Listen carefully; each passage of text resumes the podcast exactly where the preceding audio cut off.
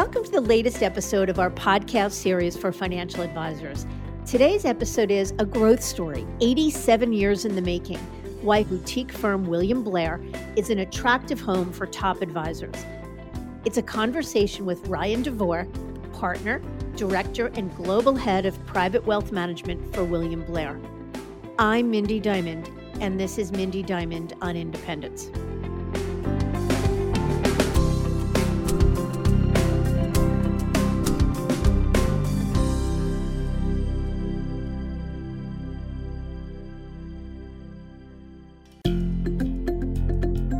This podcast is available on our website, diamond-consultants.com, as well as Apple Podcasts and other major podcast platforms. If you are not already a subscriber and want to be notified of new show releases, please subscribe right on your favorite podcast platform or on the episode page on our website. For Apple Podcast users, I'd be grateful if you'd give the show a review. Your input helps us to make the series better and alerts others like you who may find the content to be relevant. And while you're at it, if you know others who are considering change or are simply looking to learn more about the industry landscape, please feel free to share this episode or this series widely. Top advisors are a pretty lucky lot because in a landscape that has expanded exponentially, they have their pick in terms of what's best for their clients and their businesses, from the biggest brokerage firms to the option of becoming independent business owners. No doubt, the control and flexibility of independence is attractive to just about every advisor. But for some, the idea of going independent can feel like a bridge too far. And many may prefer the support and scaffolding that a bigger firm can provide. That's where firms in the boutique space have found their sweet spot, answering the call of these advisors with the best of all worlds model that gives them the support and infrastructure of a big firm, combined with a sense of independence and control with many fewer advisors and a great community. And they're winning it in the race for top talent. So take a firm like William Blair, for example. Established in 1935 as a private partnership in Chicago, where their headquarters remain today. Their deep history is rooted in a diversified business model, which includes investment banking, investment management, and private wealth management. But it wasn't until Ryan DeVore, the director and global head of private wealth management, joined the firm in 2012 that their private wealth management unit really took off, growing from $8 billion in assets under management to $57 billion today.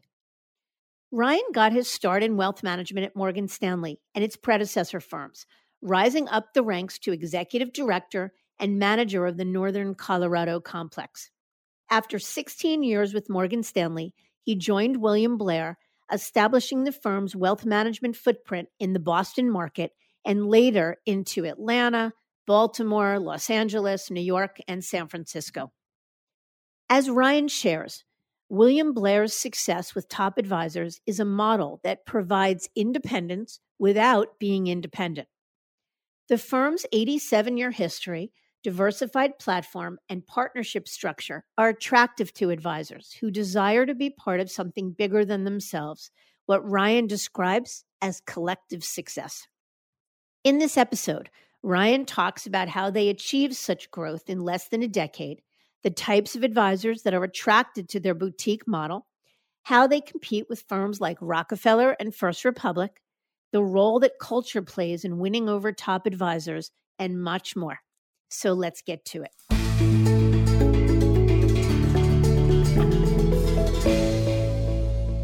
Ryan, I can't thank you enough for making the time for me today. Mindy, it's an absolute pleasure. I've always enjoyed how you're on your front foot, finding new ways to help the people that you work with. So I'm excited to be part of this today.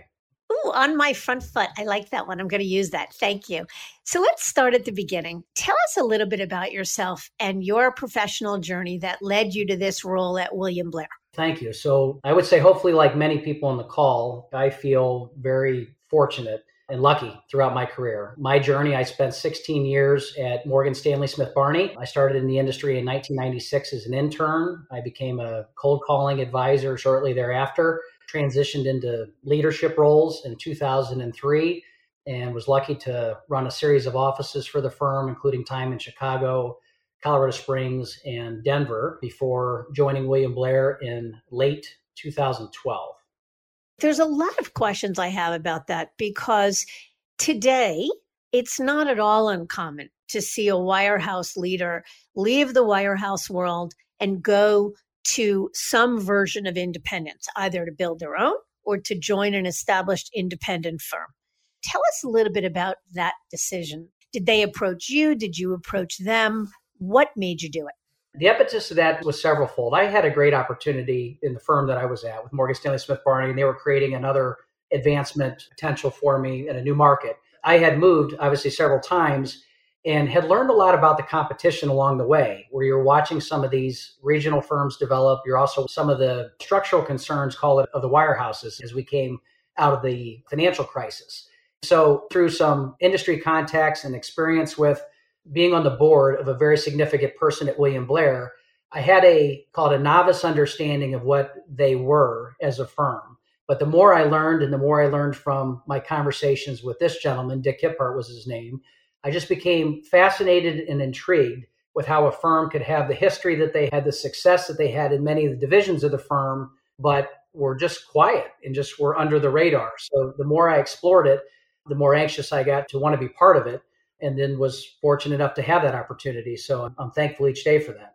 So let's talk a little bit about the firm, and then we'll come back to your background, if that's okay. So William Blair has experienced some very impressive growth as a business. I believe going from about $8 billion in AUM when you took over to $55 billion or so currently on the wealth management side. Do I have those numbers right?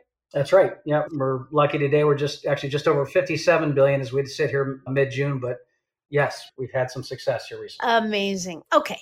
William Blair has a long history, as you indicated. Tell us a little bit about the evolution of the wealth management practice at the firm, and I guess perhaps more about William Blair's structure and history.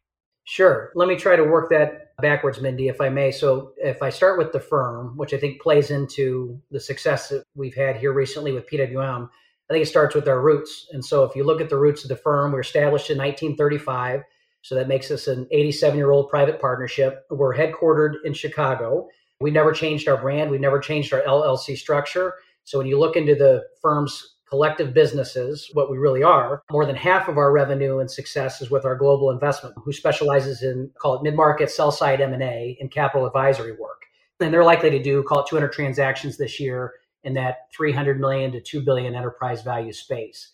But then collectively, also as a firm, we manage over $120 billion in client capital, between $70 billion in our asset management division, which some of the folks in your podcast may know through our SMAs and mutual funds, and then, as we said, the $57 billion that we manage today in PWM.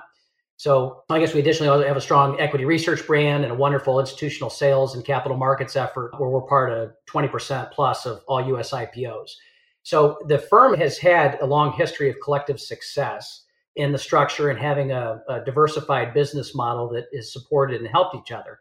But when I took over the business, we were a bit of an undersized wealth management group. At the time, we had approximately 60 financial advisors. So the first thing we needed to do was create scale. Additionally, we went out and, with the help of you and others and our own efforts, we've been able to grow that base from what was 60 financial advisors to 105 financial advisors today.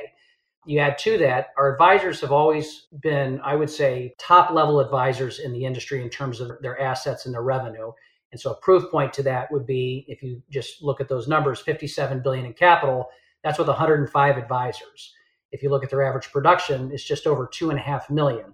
So we've been a successful group, but we've always stayed true to who we are. We only have 1,600 employees globally as a firm, and we only have 300 or so employees in PWM today, again, which includes our 105 advisors. So what we try to do is not be all things to all people, but be very selective in our progress and do it with patience and precision where we can.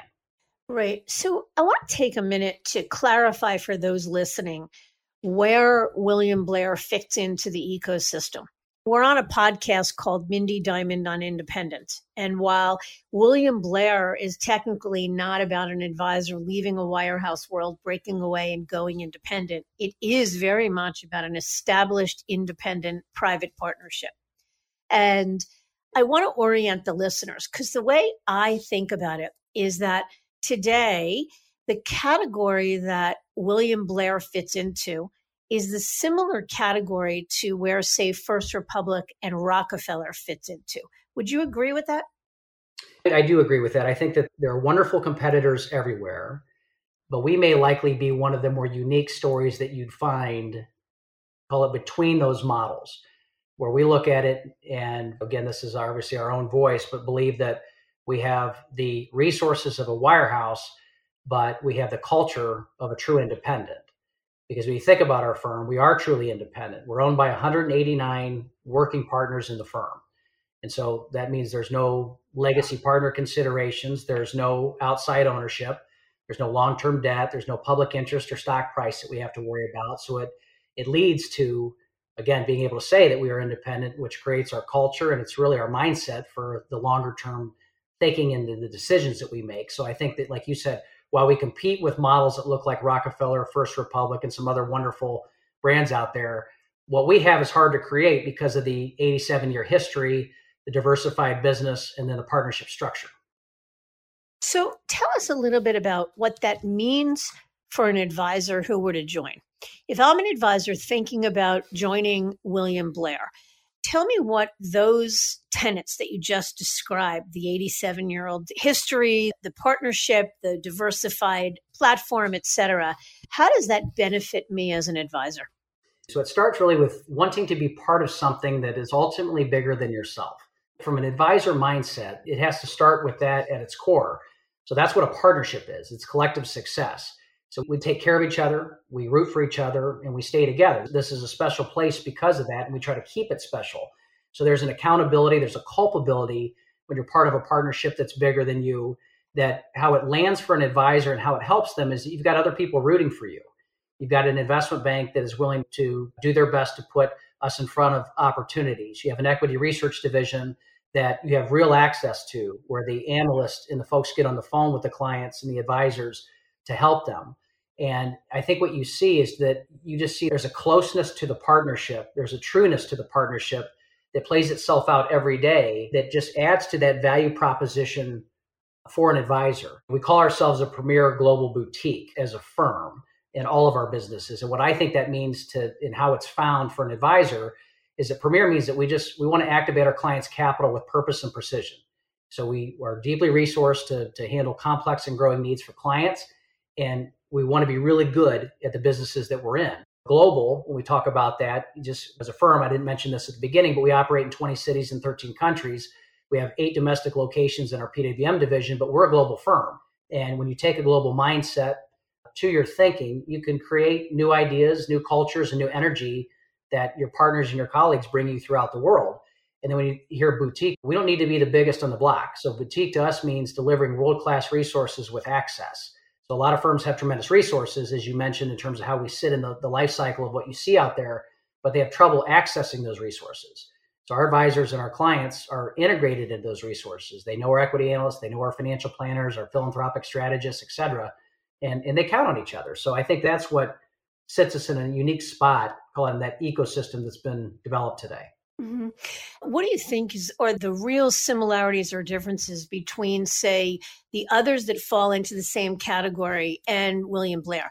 And one of the things that I'll say is I know that in terms of the deals, the transition packages that William Blair is offering, they are less in terms of cash up front. So how do you make up for that than those others? Where is it similar? Where is it different? Yeah, that's a good question. So if I take that, let's call it backwards. So let's start with the idea of the deal. So we are likely to lose 9 out of 10 times, 10 out of 10 times when it comes down to purely the transition package, as you referenced. We write a regional size deal and we think it's a fair deal and it's cash and very simplistic, but it's certainly never going to rival the top deals that you see on the street. So then to answer your question on where that premium finds itself, so our premium is in everything following that singular. We talked a little bit about culture, access to deep resources. And if you just look at the proof point of a successful environment and success of our advisors, you see it in front of us. So give you an example. Our advisors grow and we help them grow.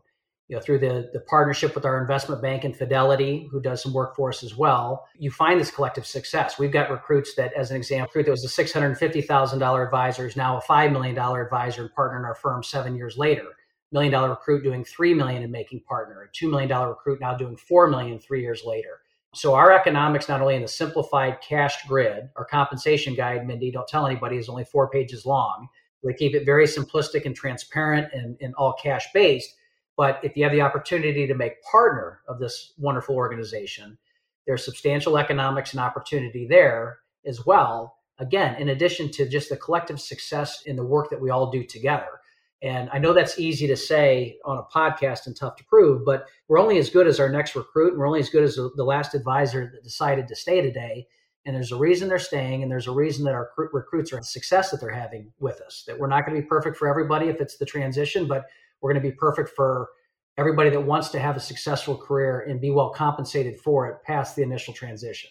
Yeah. One of the things I say to people all the time is when you're evaluating an opportunity, for every dollar that opportunity is below the competition, that's how much harder that firm has to work to prove they're that much better in they're offering a premium elsewhere. And so I think what you're saying is we're not the top deal. We're okay with not being the top deal, but it's the partnership culture. It's the opportunity, the growth opportunity, and who we are as a firm in our 87-year-old history that make up for what we lack in terms of transition dollars. Yeah, I would say that's absolutely. Thank you for saying that back in a much more beautiful way than I said it. But I'd also add to that, you also lose some of the stresses that some of the other competitors may have. And so while the transition happens, if you look at some of those that we compete against, they're owned by PE firms or they're highly leveraged, or every dollar of revenue that they have had to come from recruiting. When you look at being a stable, profitable, growing, 9-decade-old long business, we have, call it, greater affordances of sitting in a position that others just can't buy. They can't replicate overnight, as well as the stability and consistency to not worry about who's going to own you tomorrow.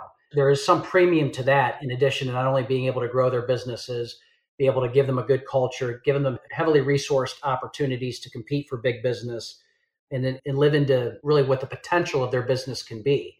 And so there's a cost to everything and there's a benefit to everything. And we think that our benefits are quite strong in that area. Yeah. And the advisors that have joined you obviously believe that as well.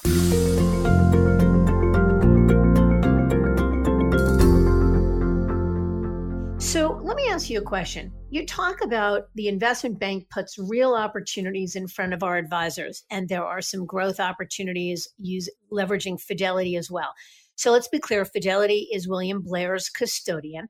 So maybe talk with us a little bit about that. First, about the relationship with Fidelity as custodian, and then secondly, the kind of opportunities that the investment bank puts in front of advisors.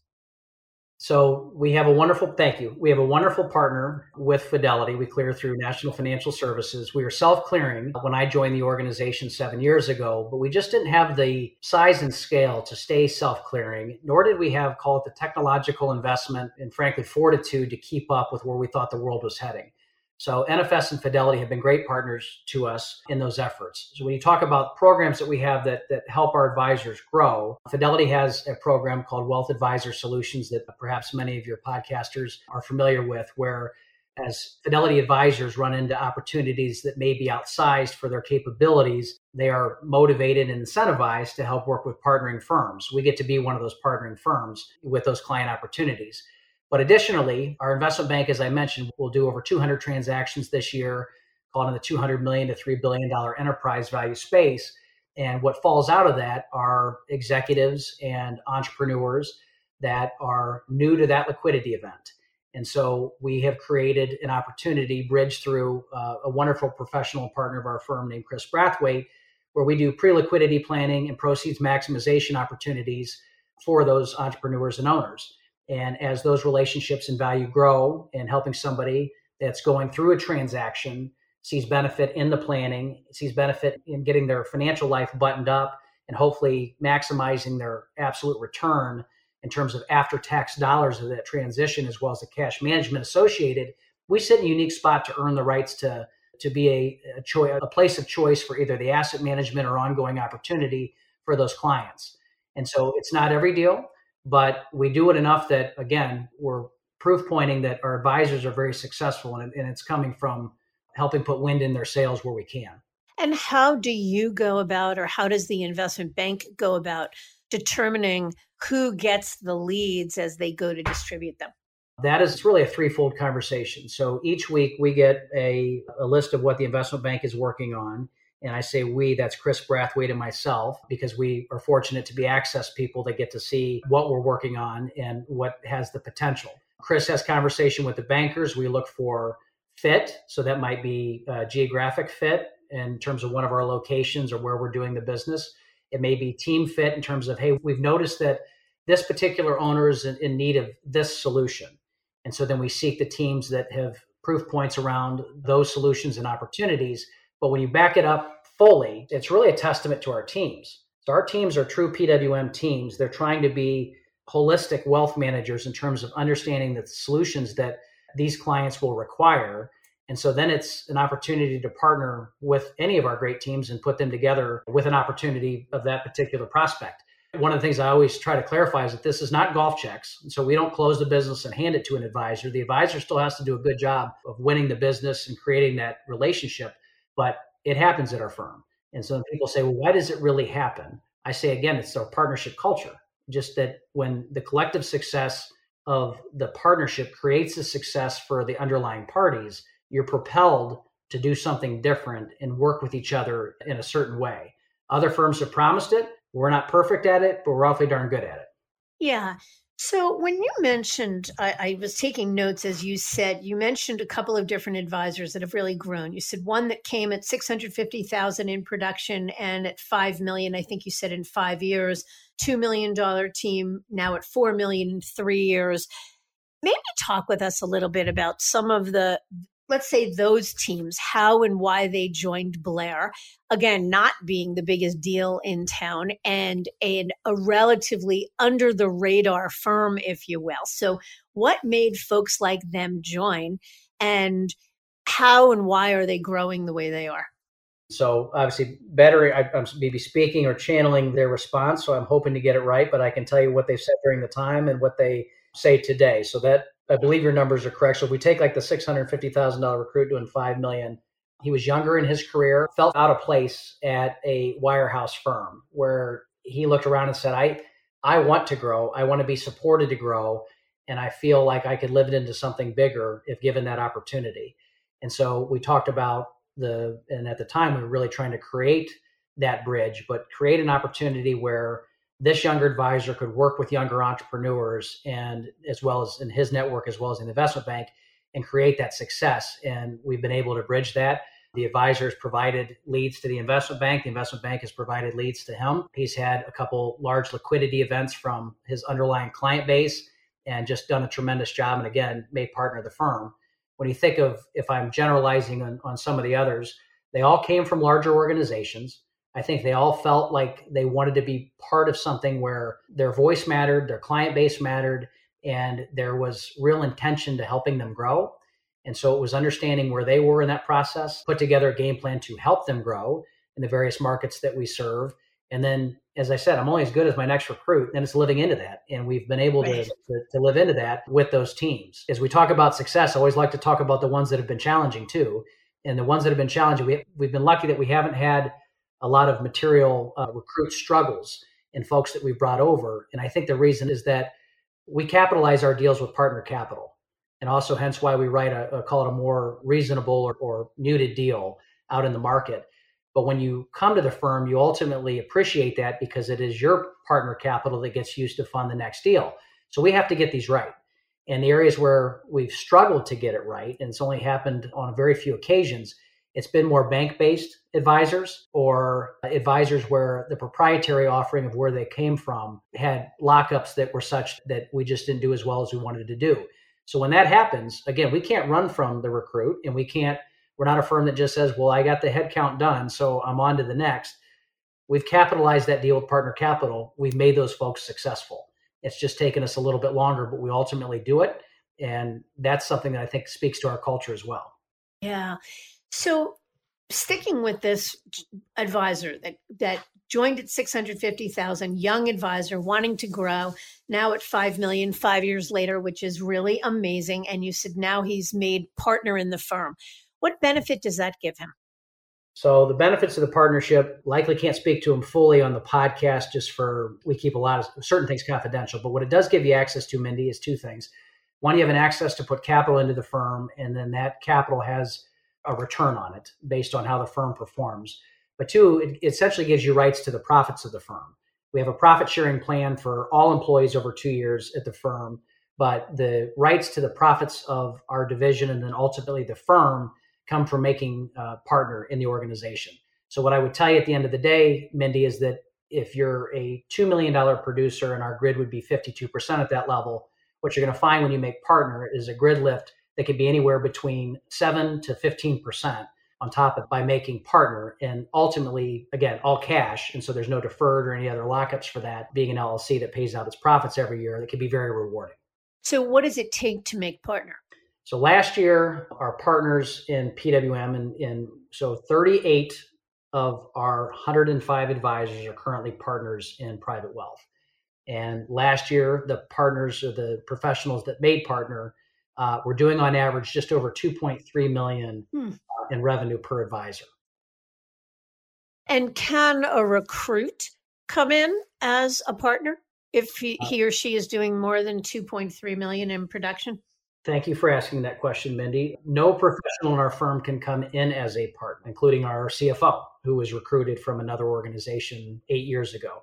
So we make partners at year end. You can make partner, call it, after one full year at William Blair. But one of the reasons for that, call it pause and opportunity, is that we want to make sure that the person that's joined our firm is exactly what we hope them to be, which is a quality person first. If you look at the real elements of the qualitative components of making partner, I gave you the numerical side, you'd find that the qualitative components, being good to the colleagues, being good to your communities, sending the elevator back down and taking care of somebody besides yourself, that stands out just as much and has just as much influence on your opportunity for partnership. And so we always have felt that you have to have some gap to make sure that we've got the right person on board before we jump them into the partnership. Yeah, that makes perfect sense. You're very protective of the culture and the brand, and you want to let the right people in. So let's pivot a little to what it takes to join a William Blair. It's a unique boutique organization. So you mentioned that you're presently in 8 domestic locations, and many of which you opened with new teams in new markets. So maybe first talk to us about the 8 locations where you are, and then what is your feeling about locations where you're not, opening in locations where you're not? Sure. Today, and I'm not going to put these in perfect order, but we're in Chicago, Atlanta, Boston, Baltimore, New York City, Denver, San Francisco, and Los Angeles. We want to continue to find a team or two in each of those locations. And so those are locations that we're currently growing. But additionally, we have an investment banking office in Charlotte that we're looking to grow. And then we have intentions to be in Austin, Salt Lake, Nashville, perhaps Seattle, Naples, Florida, where we're either currently talking to teams, it's a market that we want to pursue as a firm, or other areas of the firm are currently exploring and potentially expanding in those areas. But at the end of the day, we'll explore quality teams in nearly any market if we find the right people. Because what we found, so like Baltimore team that joined us, we weren't actively looking in Baltimore. We found an absolutely wonderful team in Baltimore that joined us. And now additional opportunity from the firm is coming in behind that. We did the same thing in Atlanta. We found the team, and now our investment banking presence has come in with great force behind us in Atlanta. So if we find the right market and the right team, if we find the right team, we will launch in that market and we'll create success there. Okay, so let's talk, what is the profile of your ideal advisor recruit? So quality people first. So we first want to find recruits that, when you think about our current population of 105 advisors or 300 colleagues in PWM, we want to find people that others get excited to work alongside and learn from. And so I know that's tough to measure, but you always know when you see it. And I'm sure you know what I'm talking about, Mindy.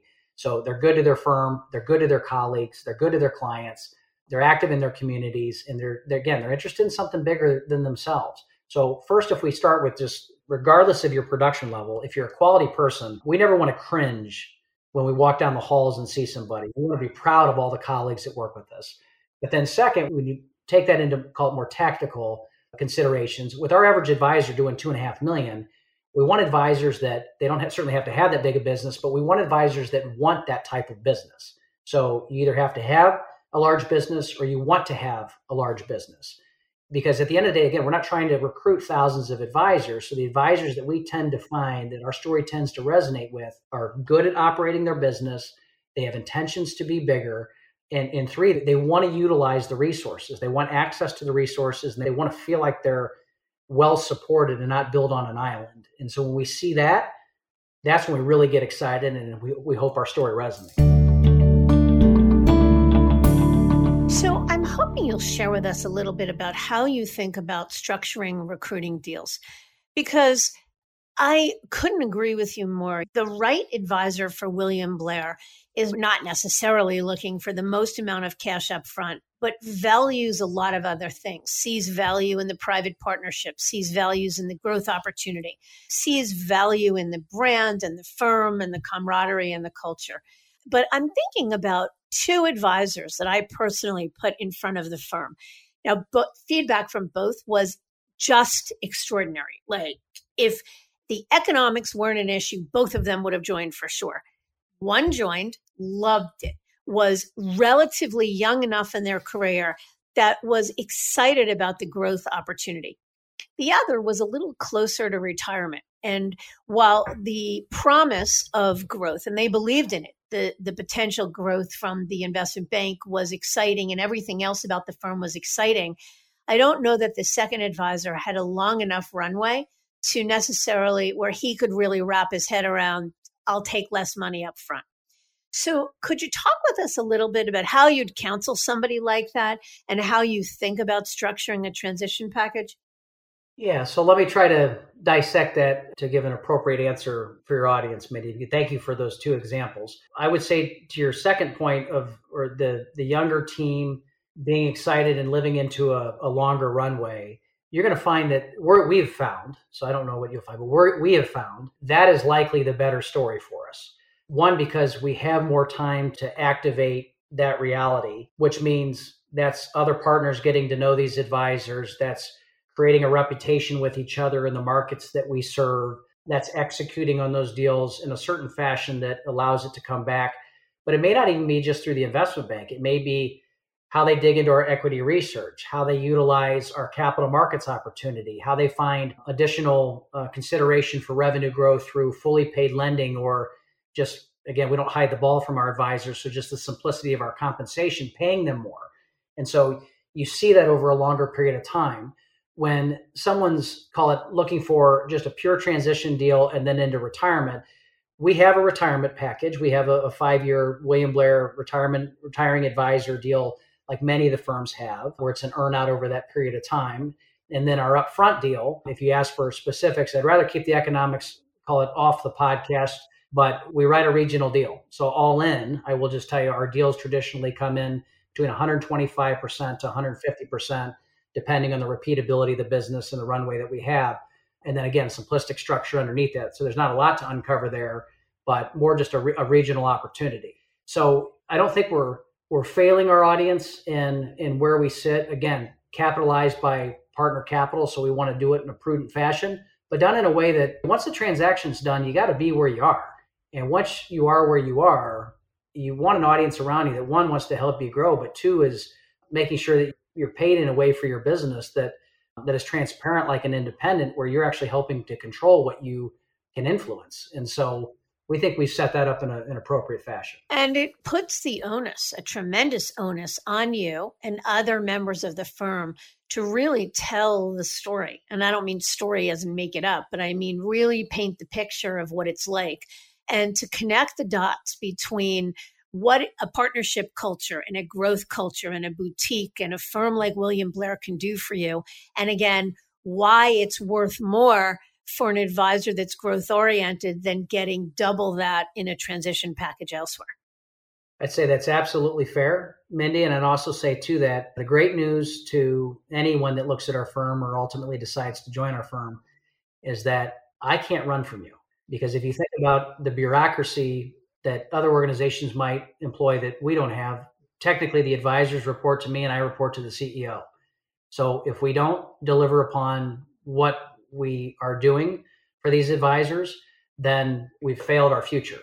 So we have to live into that reality, to your point. That has to have a premium to it because we have to be accountable to making sure that not only our story is right, that it resonates with the right person, but if they're putting their career on the line and ultimately decide to join us, that we're living into that future with them as a partner.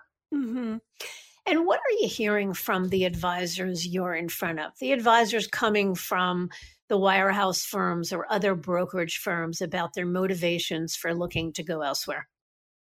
You'd be the expert in this space. I would tell you in the conversations that we have, the continuous sort of managing to the lowest common denominator, if it's a big firm, where one of the things that we say is it's not my fault, but it is my problem, where you've got wonderful teams that at times have never really caused any trouble, but are dealing with problems that others have created. And so, and it's not at fault, call it, of the big firms. They have to properly manage their firms appropriately, like we all do. But when you manage for tens of thousands or you manage for 100, you just have a different way of being able to be accountable for those folks. And so, as I say, we have 100 advisors where others have many more. And so I think that's part of it, is that people feel lost at sea sometimes in the big organizations. But then at the same time, we have had very meaningful conversations and are hopeful and lucky enough to absorb a couple teams coming up that are independent, and we've done this a couple times in our past, where they've started their own firm, or in one instance, they started the firm 2 decades ago, and they said, I can't make the jump to a wirehouse, so I'm looking at something in between, and I'm looking for these items: better equity research, better resources around planning, philanthropic services, whatever it may be. And we sit in a unique spot where we can resource those opportunities and allow them to essentially keep, in many ways, the culture that created and hopefully enhance it. So we think we sit in a unique spot that can address those 2 bullet points that come to mind to your question. And the independent firm that's looking to, we call that the break-back broker, the advisor that's looking to go back in the other direction. So the independent firm that's looking to join William Blair, do you do that as an M&A transaction where you're acquiring the business, or is it still a recruit scenario? It depends on the scenario. We've done actually both in the 2 instances that we've had, and the one that we're currently looking at, it would be more of an M&A transaction. Mm-hmm. Got it. Let's talk a little bit about the industry landscape overall. So the breakaway movement, the movement of advisors leaving traditional brokerage firms as employees and going some version of independent. And I'm lumping William Blair in that category because I'm talking about firms that are built on independent platforms away from the big brokerages. So the breakaway movement is alive and well. And many advisors think that going independent is a bridge too far. So why do you think firms like William Blair and Rockefeller and First Republic and others in that category are beating the wirehouses and independents in the race for top talent as often as they are? Well, I think it could be a combination of a couple things. It's a different story. And sometimes just having a different story, or it's just like if you go to a restaurant, a different meal on the menu, sometimes that's what resonates. That, hey, I know what a wirehouse looks like. I know what an independent looks like. Is there anything in between? And so then when you look into the in-between, it's a smaller menu. It's a growing menu, as you know, Mindy. You see conglomerates, you see new structures being developed every day, but it's an in-between. So I think one is just there's a curiosity to how a firm of our size and scale can operate. But I'd add to that, I think a lot of people are surprised to see just that there are heavy resources. You don't have to be at a wirehouse to get world-class resources. And times being at a firm our size just gives you true access to those resources. So I think that stands out. And I think that stands out for other firms our size. And then the third I'd say is, at least I know through Blair, but I believe this to be true in firms that look like ours. If you're the biggest firms, you're building the shelves and you're telling people to pick from them. This is what we have. And they've got a lot of shelves, but this is what we have. Hopefully it works for you. If you're an independent, at times you're looking at saying, I don't have enough scale to build the shelves that I need. I can't get the pricing from external managers that I want. I can't invest in the technologies to the extent that I want or modifying to the extent that I want. And so you can't even always build the shelves that you want. When you sit in between, and you certainly sit into a partnership like ours that's well capitalized and has other opportunity, you can create shelves or you can create solutions that the advisors help lead. So our advisors have brought us upon various technologies that we've ultimately incorporated. They've helped us launch our merchant banking platform because they said this is a unique opportunity and need for our high net worth client base. And so we don't always have to pick from shelves. We don't have to worry about the expense of building the shelves. We can sit in the middle and say, we got a great story. What do you need? What are your clients most thinking about that we can help them with? That comment, you don't have to be at a wirehouse or big brokerage firm to get access to world-class resources. That statement is what really defines the new world order. That an advisor can choose to work at a Morgan or a Merrill or a UBS or a Wells because they want to, choose to work at a William Blair or a Rockefeller or a First Republic because they want to, choose to go independent because that's what they're inclined to do. But in none of those instances is it about losing access to the platform, products, services that you need to service clients. Would you say that's right? I would say that's right. And I'd say on top of that, if done right by, again, many of the competitors that we see each day, and I think most specifically what we do for our advisors, it's truly giving them access. And so I mentioned at the top, I worked at a large wirehouse, a wonderful organization. They were great to me, but I ran a key market for them. I never met an investment banker. I never sat down and had coffee with an equity analyst. And I certainly know that my advisors would never have the opportunity to take those resources or the executive team or whoever onto client meetings to help secure the business. So then when you think, one, I was an advisor. And so I think that's important because I've never lost that mindset. I want to help these advisors close business. But two, you see that in almost every aspect of our professionals, where our equity analysts will sit at the table with the client or prospect. Our investment bankers will educate clients, not only going through a sales process, but just how to even engage in that process. Our executives call and know by name our clients and help to take care of them as well as close new business. And so I think access and truly like believing that I've got people that are going to come on this journey with me is different. It's one thing to have all the resources, it's another thing to know how to actually access them and use them. And are there any resources that you are lacking? In terms of technology, in terms of solutions, in terms of research, in terms of anything? We are heavily resourced, as I say, but we do have gaps. We are updating presently our client portal that's fallen behind, which will be obviously an ongoing investment. So we need to do a couple things on that front, but that's fourth quarter 2021 opportunity. But we're also not a bank. And so we have banking resources, but we don't originate mortgages or really have real solutions for, call it, complex credit needs.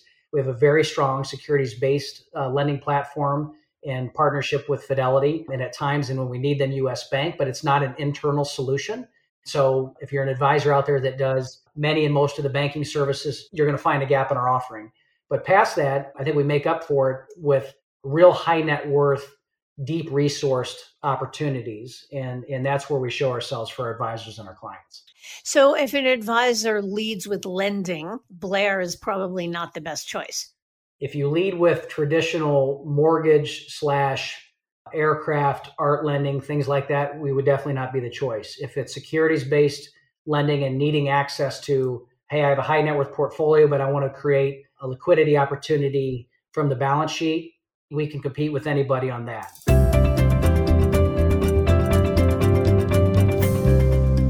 What lies ahead for William Blair and its private wealth unit?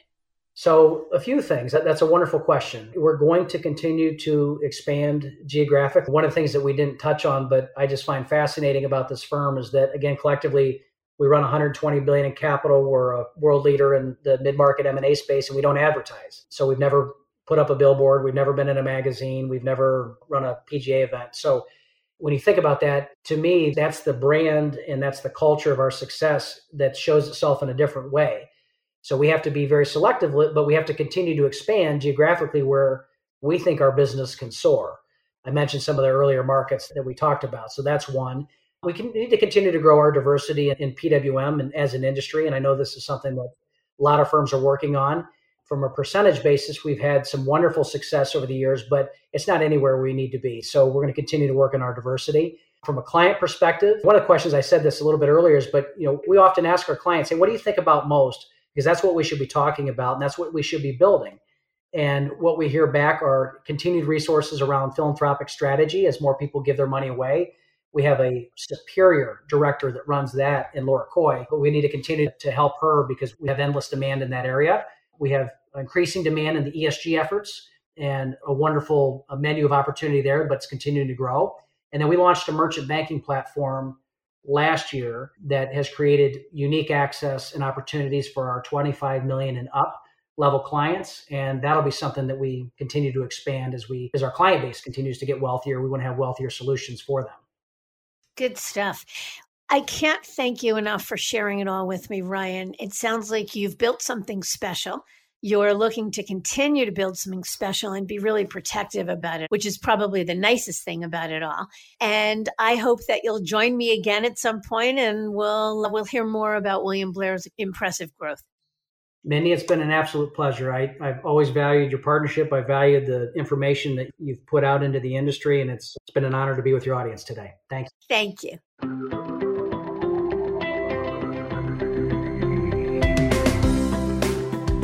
As Ryan shared, top advisors need not only look to big brokerage firms for the best in technology, platforms, service, and support. A boutique firm like William Blair offers all that and more, plus the added benefit of greater independence. It's a good time to be a financial advisor, for sure. I thank you for listening, and I encourage you to visit our website, diamond-consultants.com, and click on the Tools and Resources link for valuable content. You'll also find a link to subscribe for regular updates to the series. And if you're not a recipient of our weekly email, Perspectives for Advisors, click on the articles link to browse recent topics. These written pieces are an ideal way to stay informed about what's going on in the wealth management space without expending the energy that full-on exploration requires. Feel free to email or call me if you have specific questions. I can be reached by cell at 973-476-8578 or by email at mdiamond@diamond-consultants.com. Please note that all requests are handled with complete discretion and confidentiality. And again, if you enjoyed this episode, feel free to share it with a colleague who might benefit from its content. And if you're listening on the Apple Podcasts app, I'd be grateful if you gave it a star rating and a review. That will let others know it's a show worth their time to listen to. This is Mindy Diamond on Independence.